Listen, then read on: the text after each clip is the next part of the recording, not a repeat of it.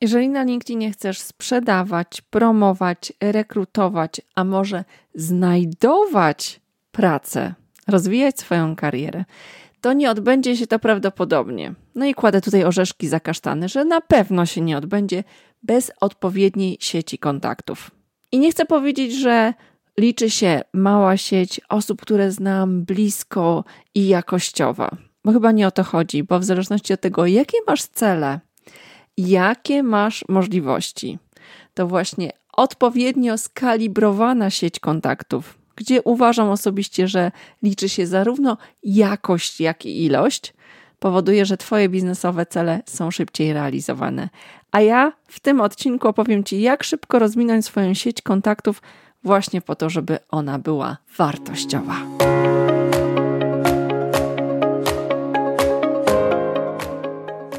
Cieszę się goszcząc Cię w kolejnym odcinku podcastu. Podwójnie się cieszę, bo odzyskałam głos i mam nadzieję, że to już słychać. A jeżeli słuchanie tego odcinka podcastu Silna Marka w Praktyce zaczynasz właśnie od tego momentu, to ja nazywam się Angelika Chimkowska i wspieram ludzi biznesu w budowaniu silnych marek osobistych i firmowych. A celem tego podcastu jest silni w praktyce. Dlatego zero bullshit bingo, same konkrety i działanie. I na temat. Z reguły nie wychodzę poza 10 minut. Podcast jest podzielony na sezony i epizody. Jesteśmy właśnie w sezonie poświęconym LinkedIn. Tak samo robi pewna mała firemka z oceanu i nazywa się Netflix. Tak, to nie jest przypadek. Dlatego zasubskrybuj mój podcast, a nie ominiecie kolejny odcinek. No i działamy.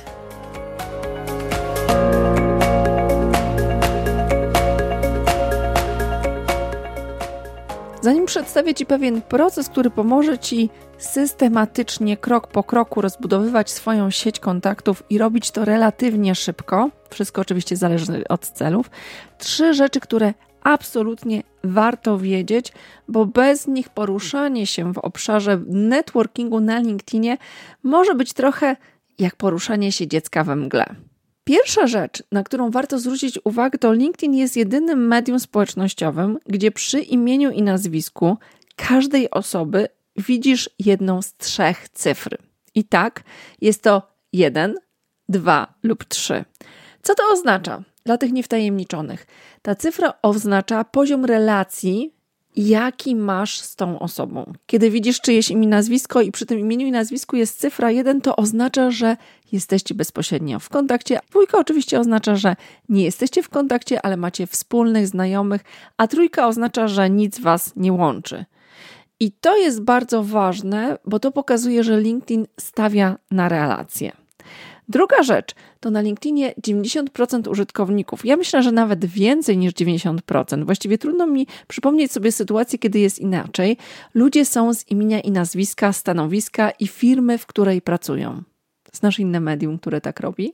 Właściwie w innych social mediach jesteśmy podnikami, często pseudonimami, bo tam jesteśmy w innym celu. Na LinkedInie jesteśmy w celach biznesowych. Ja osobiście uważam LinkedIna za najlepsze narzędzie do prospectingu. I trzecia rzecz, limit kontaktów. Na Facebooku od razu powiem, mamy do dyspozycji 5000 kontaktów na naszym prywatnym profilu na Facebooku. Możesz tyle mieć osób w kontaktach. Zastanawiałeś się albo zastanawiałaś się, jak to wygląda w przypadku LinkedIna. W przypadku LinkedIna mamy 30 tysięcy kontaktów. To jest takiej małej wielkości miasto w Polsce, prawda?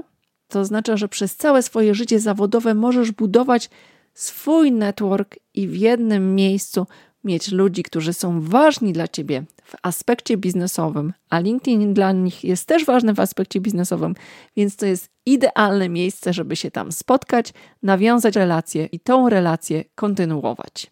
Z tego właśnie powodu lubię LinkedIna porównywać do takiego wirtualnego wizytownika, gdzie ja posiadam wszystkie moje kontakty. I kiedy odchodziłam z korporacji, miałam ich 1500, w tym momencie mam ich 17 tysięcy. Nie martw się, to nie zawsze musi być Twój target. Ja w końcu jestem chodakowską LinkedIna, więc tak czy siak, do dyspozycji masz 30 tysięcy, a teraz powiem Ci, jak rozwijać skutecznie i szybko Twoją sieć kontaktów.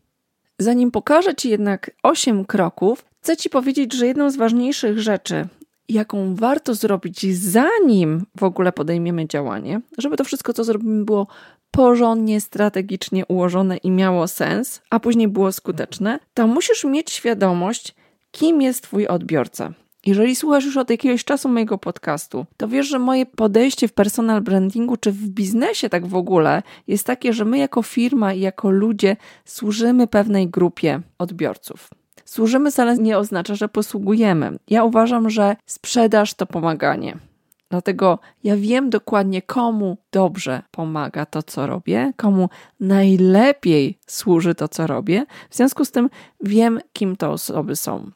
I na LinkedInie mam pełną świadomość, jakie mają stanowiska, w jakich firmach pracują, z kim w związku z tym ja powinnam nawiązać relacje.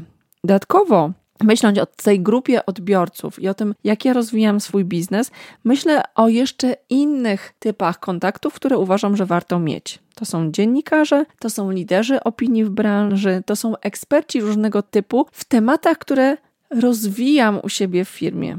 Jak na przykład teraz sztuczna inteligencja. Obserwuję osoby, które w tym temacie są praktyczne, dzielą się wiedzą i ja mogę od nich się uczyć. Jeżeli chcesz więcej dowiedzieć się w kontekście tego, jak właśnie strategicznie zaplanować Twojego odbiorcę i sieć kontaktów, to nagrałam pełen, długi odcinek o tym, jak budować biznesowe relacje na LinkedIn i w notatkach do tego podcastu znajdziesz do niego link. A teraz sam proces. Pierwszy krok w tym procesie to po pierwsze znajdź osoby, z którymi chcesz być w kontakcie, poprzez oczywiście wyszukiwarkę LinkedIna. Drugie, wyślij zaproszenie automatyczne lub spersonalizowane. I jak dla mnie kluczem do tego, jakiego typu zaproszenie wysłać, jest to, czy ja dobrze znam się z tą osobą, czy bardzo mi zależy na tej osobie, w takim sensie, że no na każdej osobie mi zależy, ale zakładam, że osoby, które są liderami opinii, osobami, które są bardzo zajęte, które z natury wysoko stawiają poprzeczkę dojścia do siebie, trzeba bardziej przekonać, udowodnić, że jesteśmy osobami godnymi zaufania, że mamy czyste intencje, że nie chcemy spamować. W związku z tym wtedy zaproszenie do kontaktu indywidualne będzie czymś, co zdecydowanie nam pomoże. Ale zanim takie zaproszenie wyślę do osoby, która na przykład jest, nie wiem, dziennikarzem, słynną osobą, prezesem, to pewnie zrobiłabym jeszcze inne rzeczy. Po pierwsze, zaczęłabym się pojawiać w orbicie tej osoby. Zaczęłabym komentować treści, które ta osoba publikuje.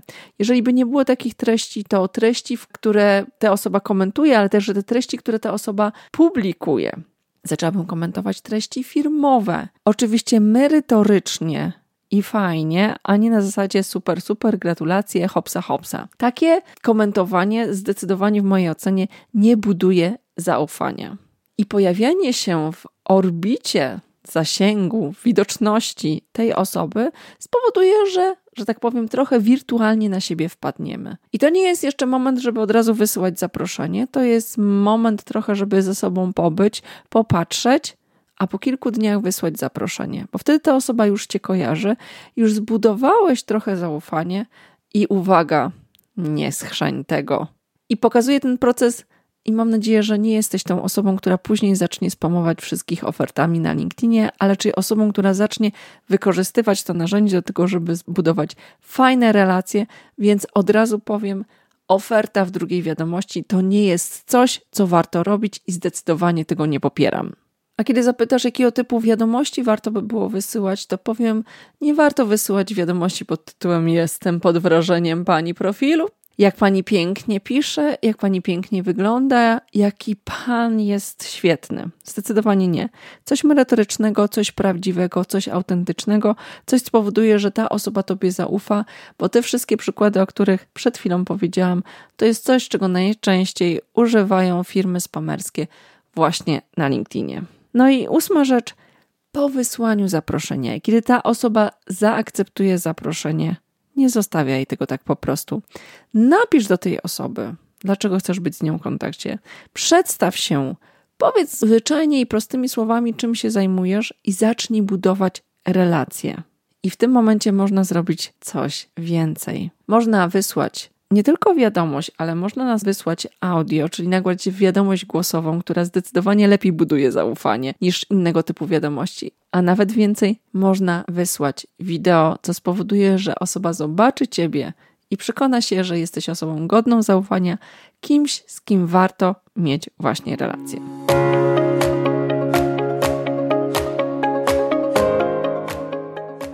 O tym, co tutaj mówię, napisałam książkę, nakręciłam webinar i robię regularnie szkolenia, więc jak chcesz ten temat rozwijać, wejdź do otatek, tam będą linki, ale my zanim przejdziemy do podsumowania, to chcę powiedzieć trzy rzeczy. Po pierwsze, gdziekolwiek słuchasz tego podcastu, zasubskrybuj go, polajkuj, po to, żeby nie uminął Ci kolejny odcinek. Po drugie, jeżeli chcesz, żebym w kolejnym odcinku odpowiedziała właśnie na Twoje pytanie, to zadaj je i napisz do mnie na kontakt małpka.silnamarka.com. I po trzecie, ważne do Twoich rezultatów, silna marka to działanie. Dlatego zacznij działać, wejdź do notatek, spisz cały proces i zacznij go testować.